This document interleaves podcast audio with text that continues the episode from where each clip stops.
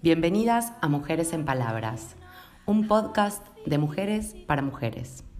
Todas tenemos historias para contar, algunas quizás nos salve.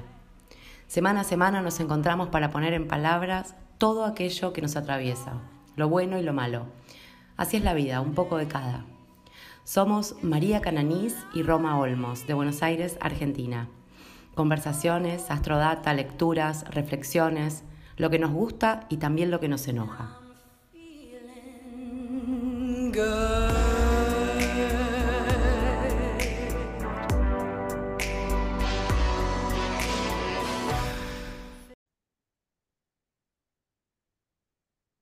Acá estamos nuevamente para grabar otro episodio con un temazo que creemos que está muy bueno. Lo traemos acá para masticar juntas.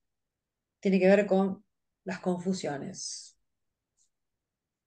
Hoy, Confusiones. con ustedes, confusión más que complicada. Cuando confundimos el límite con la agresión, tanto generadoras de esto como víctimas, ¿no? Sí, hoy me, quedé pensando, porque tiene como muchas aristas esto de confusiones y trajimos este porque nos parecía súper interesante, porque es verdad que aprendemos, nos vamos formando, ¿no? en, la vida, en, los sucesos, en lo que nos va pasando. Bueno, y vamos tomando formas y vamos como confundiendo y naturalizando y confundiendo, digamos, los, tintes, ¿no? Por esto del límite eh, o que nos digan que no también y sentir que ese no, sentirlo como un rechazo a nosotras mismas. Bueno, che, te propongo algo y vos me decís que no y tomarlo como un rechazo. Es como si estuviéramos haciendo una identidad con ese no, ¿viste? O con esa, o, o con lo que consideramos que es una agresión.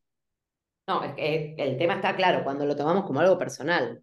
Mm, Por eso es cuando nos, por ahí nos molesta. O sea, cuando, por ahí cuando somos mm, pequeñas, nos molesta, lo necesitamos, el límite es así, el límite lo necesitamos, pero al mismo tiempo nos, nos molesta, nos coarta, nos impide continuar con lo que nosotras queríamos hacer. El tema también está, como siempre, ¿no? En, en, los- en las formas. Cuando un límite, vos querés poner un límite, le decís a una criatura, no, eso no. Una cosa es poner el límite con firmeza y otra cosa es poner el límite con agresión. Ahí es cuando ya el límite se convierte en violencia. Entonces, me parece que ahí está también, como siempre, las formas, los modos de expresarnos y de dirigirnos, de comunicarnos, como lo son casi todo, ¿no? Sí, y como masticando la, la idea también de esto de, de, de poder acep- aceptar es- esos límites y también ponernos los límites ah, en, cuestiones personales, ¿no? Si nosotras podemos también reordenarnos y poner los límites en, nuestros propios temas y, cuando queremos poner un límite a alguien, ¿por qué nos cuesta tanto? ¿Por qué nos genera o culpa o miedo o inseguridad, ¿no? ¿Cuánto hay atrás de eso? Y también creo que cuando hay que pasar a lo violento para el límite, es porque del otro lado quizás no hay un registro de la situación, ¿no? No hay, no hay cosas más que generen más impotencia que tratar de, de decir algo, que haya un otro, una otra que no escuche ese límite, o hasta acá llegaste, o hasta acá, hasta acá sí, hasta acá no, ¿no? Sí, igual tener que en claro, ¿no? Tener en claro lo que sí y lo que no. No, ahí me parece que eh, tenemos que tener cuidado con justificar la violencia. La violencia no la justificamos de ninguna manera. Que la otra persona no quiere escucharnos, no está entendiendo, igual aunque lo entienda, quiere hacer todo lo contrario, no justifica que nosotras nos pongamos agresivas ante ninguna situación. O sea, como que la agresión, me parece, la violencia, la agresión, me parece no como que lo dudo, sino con una certeza absoluta, no se justifica nunca. Em, si vos querés poner un límite, ¿a qué te, por ejemplo, vos estás diciendo de que vos querés poner un límite y la otra persona se resiste al límite o negándolo o, cuestionándotelo, entonces a vos te da como, em, te, te da impotencia, entonces como que te pones más picante. Claro, o sea, yo creo que se levanta el tono de la discusión cuando querés poner un punto, decir que no, o hasta acá sí, o hasta acá no, y la otra persona ni lo registra y sigue invadiendo, sigue siendo. Entonces, bueno, se levanta un poco la, temática, se levanta el tono a, una, discusión un poco más picante, cuando a veces se cuesta registrar un poco eso. Ok, pero ahí es igual, el límite. El límite lo tenemos que tener nosotras, en ese caso. Nosotras tenemos que saber cuál es nuestro límite. Si la persona a la cual nosotros sentimos que le tenemos que poner un punto no está registrando o no le interesa, bueno, ¿cuál es nuestro límite? ¿Hasta dónde vamos a seguir insistiendo con una persona que ni siquiera cuando le planteo algo claro puede em, escuchar o puede por lo menos, no sé, repreguntarnos si no está de acuerdo o llegar a un acuerdo con nosotras? Entonces, ese es nuestro límite, ese debería ser nuestro límite. Tratar de pedir, o sea, estar pidiéndole peras al olmo. O sea, no va a suceder. Bueno, este es mi límite entonces, hasta acá llegué de este lugar me voy, de esta persona me retiro. Claro, tener como una autoconciencia, eh, tener autoconciencia de, de, aquellas cosas que nos van sucediendo también. Yo también creo que requiere la, la, mirada, este ejercicio de mirarnos y de conocernos y, y, no perdernos tanto en el afuera, ¿no? No, no perdernos tanto en, en, los otros, en la mirada del otro, ¿no? Lo que acepta y lo que no acepta, porque ese, ese registro de, nosotras mismas que nos puede dar fortaleza y por lo menos lo que siento, lo que quiero para mí, lo que no quiero, que, por supuesto va a ser muy diferente a, tu límite o a lo que a vos te gusta, o a lo que vos sentís que, que necesitas o querés. Em, que eso está bueno como para tenerlo primero, primero, primero en claro, ¿no? Ahora, habíamos leído esto, que, que, fue lo que nos inspiró un poco a la, a la temática, y dice, nos cuesta aceptar el no, confundimos el afecto con un sí eterno e inmutable, ¿no? Como que el sí siempre da garantía de amor, da garantía de lealtad, da garantía de fidelidad, da garantía de la persona me quiere. Si me dice que sea todo, esta persona me quiere, si me dice que no, entonces no quiere estar conmigo, no quiere verme, significa que, ¿no? Todo eso que capaz aprendimos y que medio que lo emparchamos es lo que estaría bueno empezar a como poner en duda, que la otra persona puede decir, mira, no, no tengo, hoy no tengo ganas, hoy no quiero. Está bien, ¿no? Salir de esas confusiones, esas confusiones aprendidas.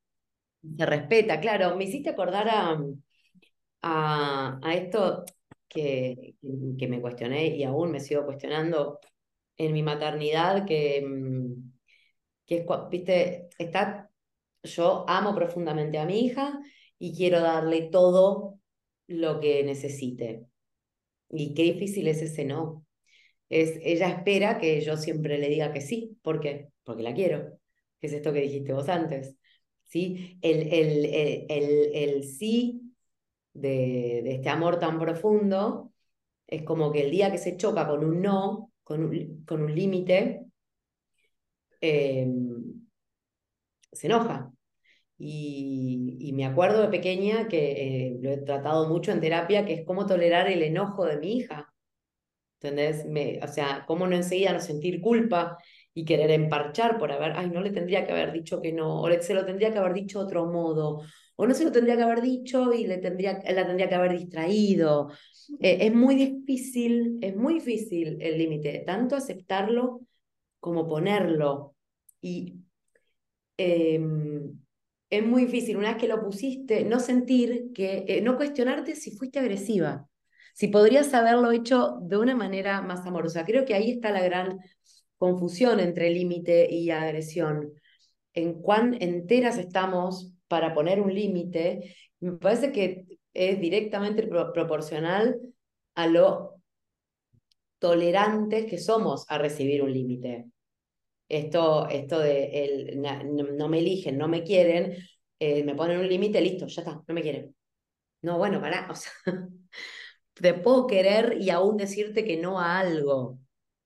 Sí, creo que viste que también tiene todo con, ¿no? con las bases del querer que mm. aprendimos, ¿viste? Esto de haber mendigado o cartoneado un poco de, o por lo menos haber percibido en, en nuestras bases más primarias momentos de desamor o desamparo, y luego ha sido emparchado, interpretado, y hemos salido a la vida con un montón de cuestiones, pero que a veces lo que, lo que intento, lo que intentamos hacer un poco en estos episodios es por lo menos repensarnos cosas, ¿no? Decir, bueno, si esto lo tomamos así entero y lo masticamos, bueno, vamos a desmenuzarlos y a ver qué podemos sacar de esto y hacer otra cosa, ¿no? Porque es verdad que, que nos daña y también daña con esto de creer, de, este tipo de confusiones. Si no tenemos esa claridad con nosotras y, y también si exigimos, si se pone como un vínculo, un vínculo, no importa qué vínculo, exigente, donde la otra persona tiene que estar siempre como ahí abasteciendo el sí permanente, eh, la disponibilidad eterna, la compañía, ¿viste? Y la inmolación constante para dar una garantía de que, bueno, entonces yo te quiero realmente, porque me, ¿viste? Puedo cargar la cruz, el crucifijo y hacer el Vía Crucis eh, por una avenida caminando con la, con la cruz en la espalda, con eso garantizarte a vos que, que realmente lo mío es fuerte o es importante, ¿no? Entonces, no sé qué nos pasa a veces cuando tenemos este tipo de cosas, que está bueno de mirarlo, pero, pero bueno, también esto que eh, pensábamos, como nos molesta el límite, nos molesta, bueno, ahora no, o el querer todo y el querer todo y ya, y cuando las cosas nos parecen que tienen que ser, y esto de, de- de ponernos como exigentes en lo vincular. Y también exigente con nosotras mismas, porque cuando nos, yo creo siempre que vamos como proyectando afuera todo lo que nos vamos dando adentro. O sea, nosotras también nos vivimos como en una colimba personal de querer estar tipo, viste, ah, corriendo y haciendo todo para la perfección y el idealismo del vínculo. Y yo quiero ser, viste, la mujer ideal en todo, entonces trato de, de compensar todos los lugares bien, a tiempo, viste, dándolo todo, como dijiste vos en la maternidad, sobre todo que se nota un montón. Y cuando, viste, un día que bancás un berrinche y decimos, soy una mala madre, viste, quedan culpas, lo podía haber hecho, por qué no le más, y por qué no vine, y por qué no, y siempre estamos con un y por qué no hice tal cosa, ¿no? Y bueno, nada, se desprenden un montón de cosas. y también me parece que em, ahí me hiciste acordar cuando dijiste lo, lo- lo del berrinche y esto. Me parece que por ahí lo podemos trasladar a todos lados, ¿no? Pero eh, en algún momento hablamos de, de, del don de la, de la plasticidad, que me parece eh, que, que es súper importante ir desarrollándolo y creo que tiene que ver con, con, con el paso del tiempo, con la edad y con el trabajo que cada una haga con, con su cabeza, ¿no? Pero esto, no, bueno, eh, yo ya te dije que esto así no va y, y ya lo dije una vez y ahí te pusiste un límite y te pusiste firme y ves que funcionó y después dices, y no, yo ahora, la verdad que ahora, pasó el tiempo, la verdad que ahora ya podría, y pero yo ya le dije que no, yo le puse un límite y una vez que le puse un límite, ¿por qué no correr el límite? O sea, somos dueñas de nuestras fronteras, no es, o sea, la frontera con, con Bolivia, que yo no pude ir a correrla cuando a mí se me cante.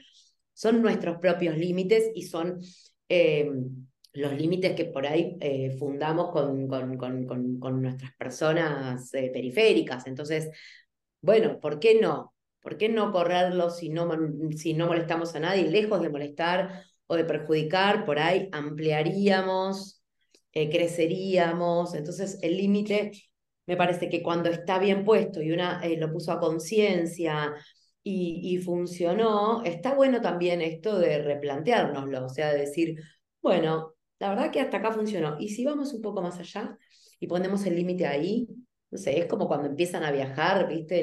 Los adolescentes y de repente, bueno, va, anda al almacén, vas al almacén y volvés, buenísimo, el límite es el almacén, solo, ¿no?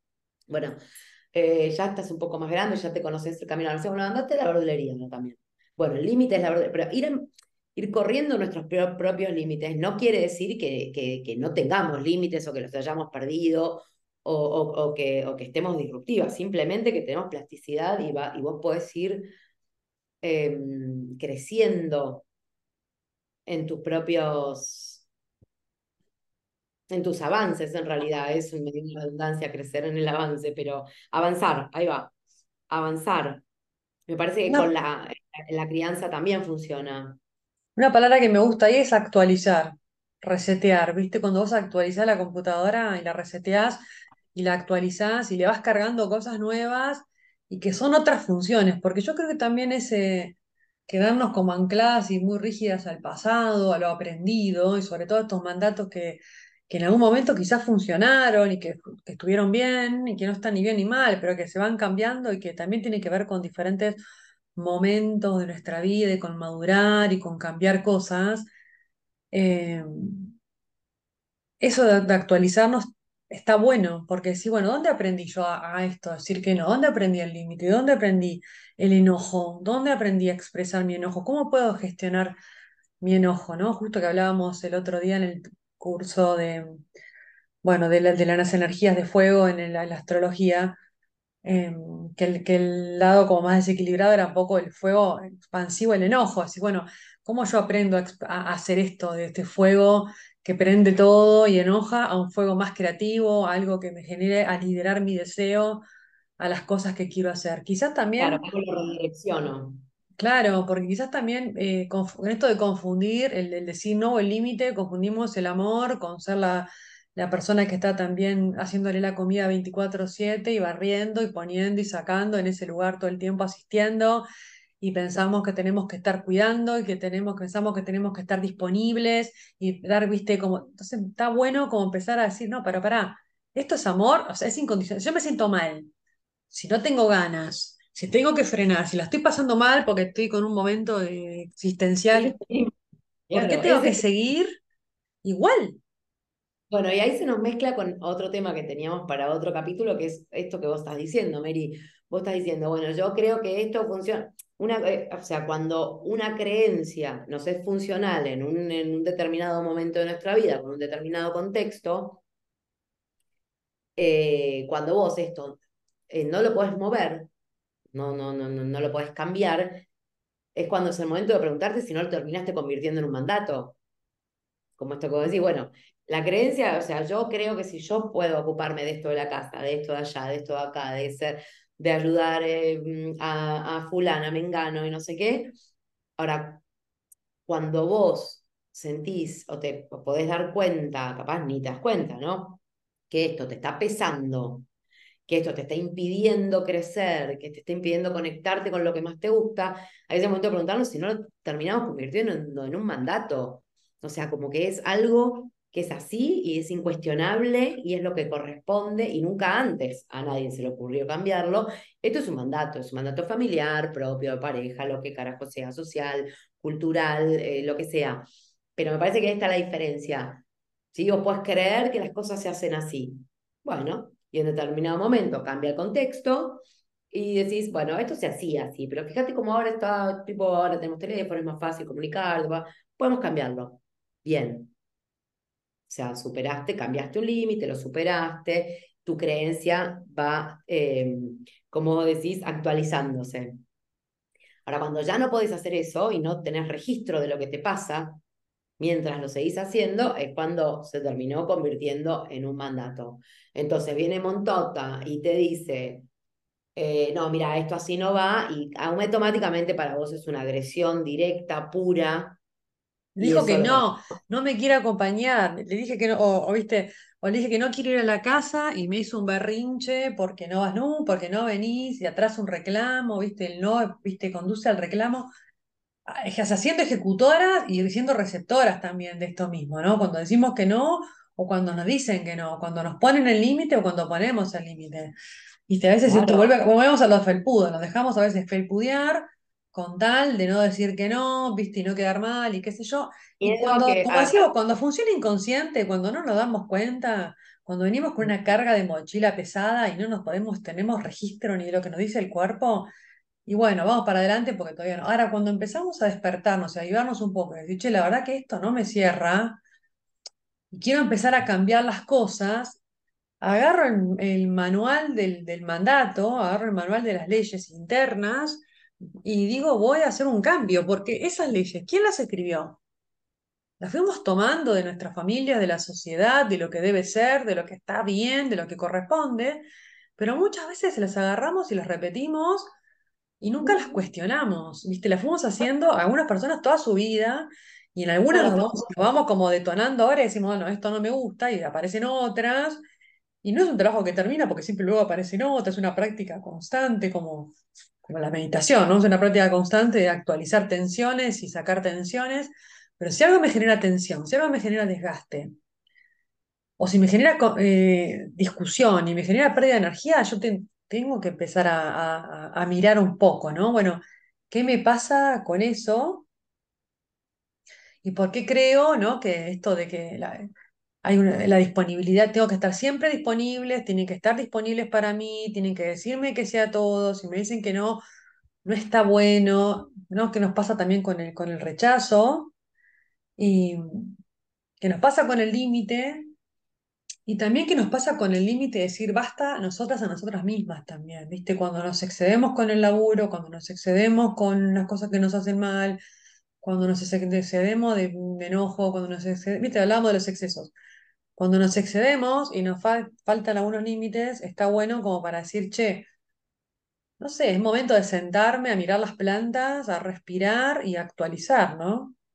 ¿Qué creo yo por amor? ¿Qué creo del amor? ¿Mi pareja tiene que estar ahí todo el tiempo? ¿Yo tengo que estar todo el tiempo? ¿Qué sé yo? Me estaba acordando de una situación laboral de hace muchísimos años en las que, bueno, eh, a fin de año se hace una auto, te hacen una evaluación y también vos haces una, y esperan de vos una autoevaluación, ¿no? Frente al año laboral. Entonces, que se hacen muchos trabajos esto. Entonces es eh, eh, la patronal cuestionando a la empleada y diciéndole, bueno, notamos que este año no fue el mismo, no fue igual, eh, que tu disponibilidad hacia, hacia la empresa no fue la misma.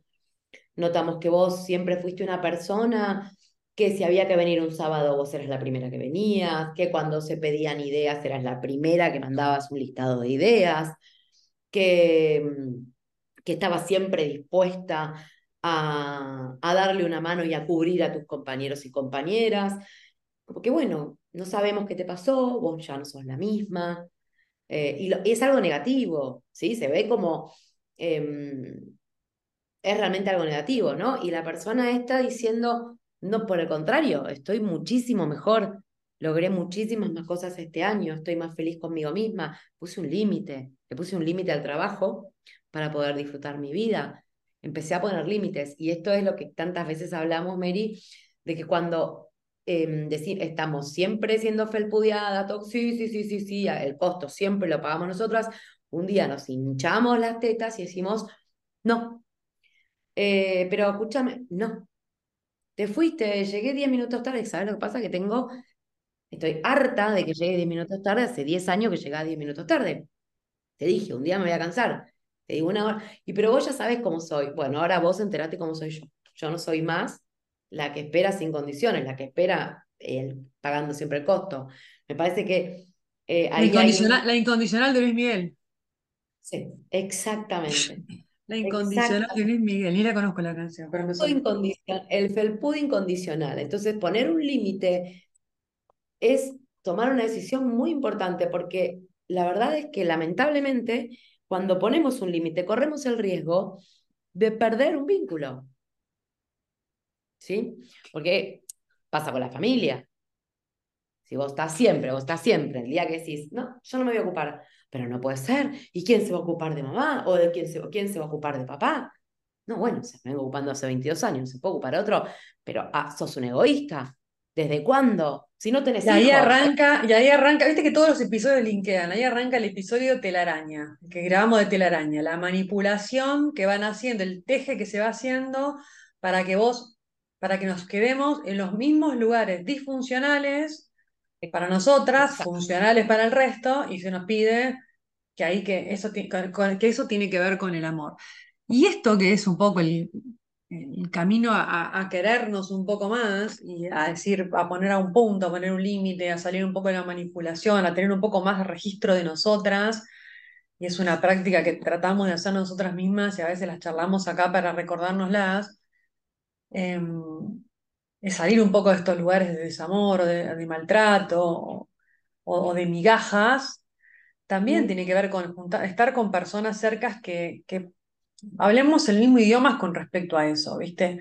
Y eso también tiene un costo, porque a veces sentarse a poner el límite, a poner un punto y decirle, yo era esta, pero ahora ya no quiero más esto, porque esto me está enfermando, me está cansando, no aguanto más y el resto funciona como si nada. Y yo el 24 de diciembre no quiero ir, no tengo ganas de ir más ahí, quiero irme con el pan dulce sola al río y quedarme sentada.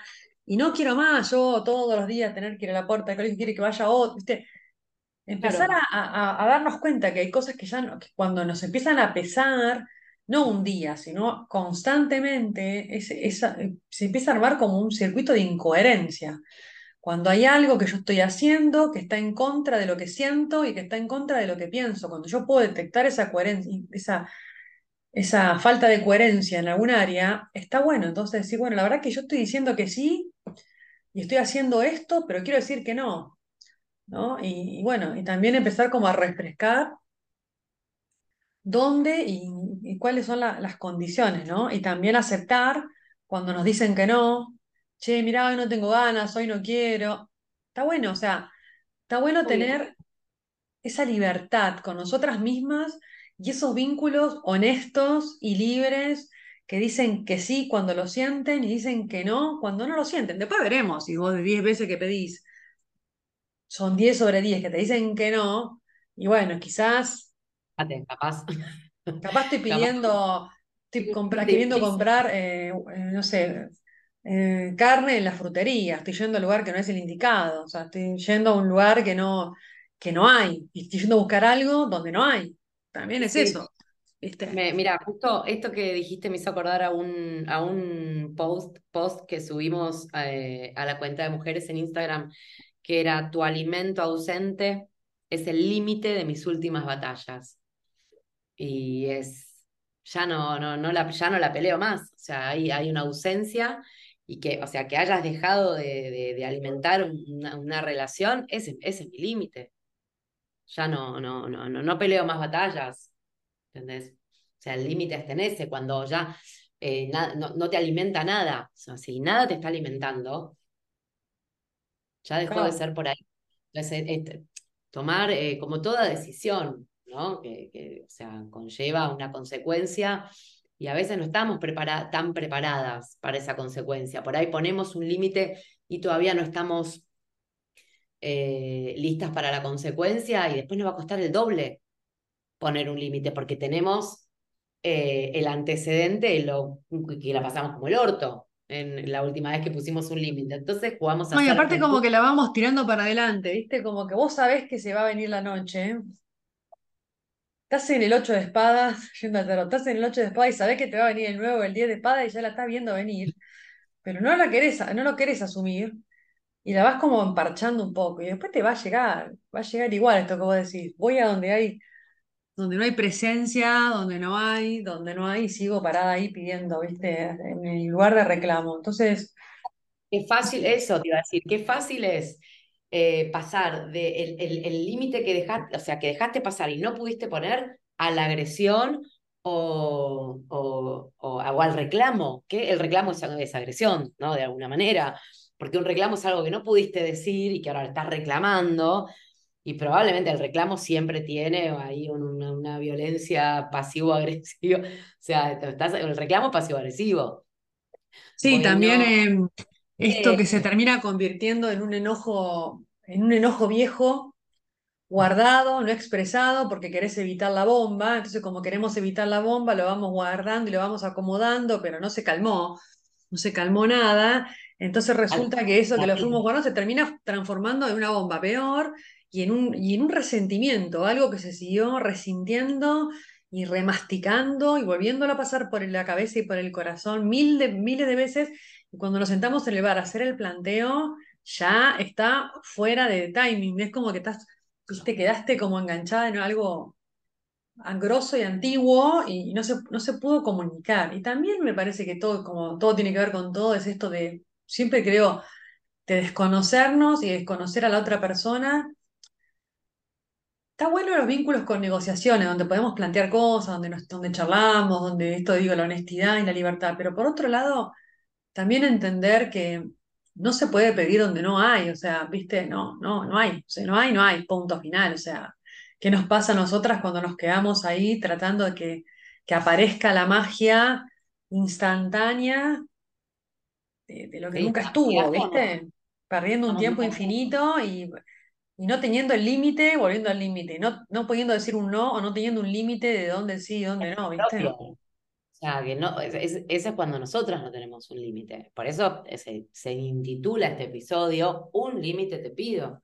Un límite te pido. A mí me sí, parece. hablando de, hablando de confusiones, ¿no? Hablando de confusiones, es verdad. eh, Vos siempre decís algo que lo repetimos muchas veces acá, somos contradicciones todo el tiempo, ¿no? Permanentemente, y también somos confusiones permanentemente. Estamos siempre en confusión, ¿viste? Vamos teniendo neblina mental, emociones atrás de esa neblina mental, el cuerpo que también nos confunde. Y a veces cuando proponemos pausar, respirar, estar ahí un poquito en silencio, escribir, bajar un papel, tiene que ver con eso, a veces volcar esa confusión, poder expresar y decir, bueno, ¿qué me pasa? ¿Qué quiero? ¿A qué quiero decir que sí? ¿A qué quiero que decir que no? ¿Y por qué confundimos estos límites? ¿Por qué se nos ponen los bordes tan, tan difusos? ¿Y qué nos pasa con el amor, ¿no? Una y mil veces, ¿qué nos pasa con el amor? Bueno, ¿tenemos eh, algo para leer? tenemos algo para leer, pero me hiciste acordar al tango Uh, Garúa, que dice, parece un pozo de sombras la noche y yo en la sombra camino muy lento. Que es algo que yo suelo decir, en las sombras camino muy lento. Cuando está todo nublado, cuando la situación está compleja y tomar una decisión nos resulta imposible porque tenemos esto, ¿no? Esta neblina mental o esta neblina emocional y no podemos entender, camina lento. caminemos lento. Camina lento, bueno, tomes decisiones y por supuesto tenemos algo así como una guía para aprender a decir que no. Eh, esto ya lo, eh, lo hemos hablado en algún momento, que nos lo pasó una adorada amiga en común, eh, Barbie, y mm, es un poema de Hu- Hugo Finkelstein, que es aprender a decir no. Y paso a leerlo, a compartirlo. No es no. Y hay una sola manera de decirlo, no. Sin admiración, ni interrogantes, ni puntos suspensivos. No se dice de una sola manera. Es corto, rápido, monocorde, sobrio y escueto. No. Se dice una sola vez. No. Con la misma entonación. No. Como un disco rayado. No. Un no que necesita explicaciones y justificaciones no es un no. No tiene la gravedad de un segundo. Es un no para el otro porque ya fue para uno mismo. No es no aquí y muy lejos de aquí. No se deja las puertas abiertas ni entrampa con esperanzas. Ni puede dejar de ser no, aunque el otro y el mundo se pongan patas para arriba. No es el último acto de dignidad. No es el fin de un libro, sin más capítulos ni segundas partes. No no se dice por carta, ni se dice con silencios, ni en voz baja, ni gritando, ni con la cabeza agacha, ni mirando hacia otro lado, ni con símbolos devueltos, ni con pena, y menos aún con satisfacción. No es no porque no. Cuando el no es no, se mira a los ojos y el no se descuelga naturalmente de los labios. La voz del no no es trémula ni vacilante ni agresiva y no deja duda alguna. Ese no no es una negación del pasado, es una corrección del futuro. Y solo quien sabe decir no puede decir sí. Hermoso. Eh, Qué lindo No recordarlo. Qué respuesta lindo recordarlo. Dime si te puedo ayudar con otra cosa. bien. Me impactó un montón este, este final, eh, que es un poco lo que nosotros decíamos, ese no no es una negación del pasado, es una corrección del futuro y tiene que ver con el límite, ¿no? Cuando pones un límite, yo te estoy diciendo no, no por todo lo que pasó, sino porque a partir de ahora es un no. Hermoso, esto de no confundir los límites con agresión, no confundir eh, el no con que nos falta algo, ¿no? Empezar a, revisar esas cosas, eh, qué nos pasa cuando nos lo decimos y cuando no nos dicen. Bueno, hermoso este episodio. Un límite te pido, María. Uno. Un límite. Uno. Estamos muy, yo estoy muy tranquila hoy porque vengo con un, con una baja energética, pero bueno, nos vamos a ir recuperando con la primavera. El tránsito de Marte-Plutón un poco intenso. La intensidad total está en el aire, ya se está viendo.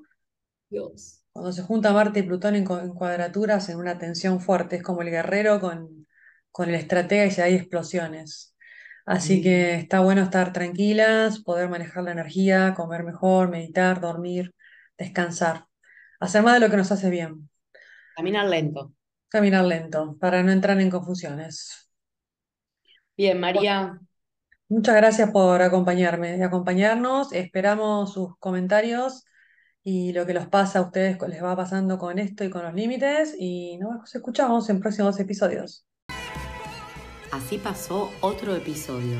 Esperamos que se hayan encontrado en alguna de nuestras palabras y si no fue así, dennos otra oportunidad en el próximo episodio. Compartan que siempre hay una rota para una descosida. Las esperamos en nuestras cuentas de Instagram, YouTube, Spotify y Facebook como arroba mujeres en palabras.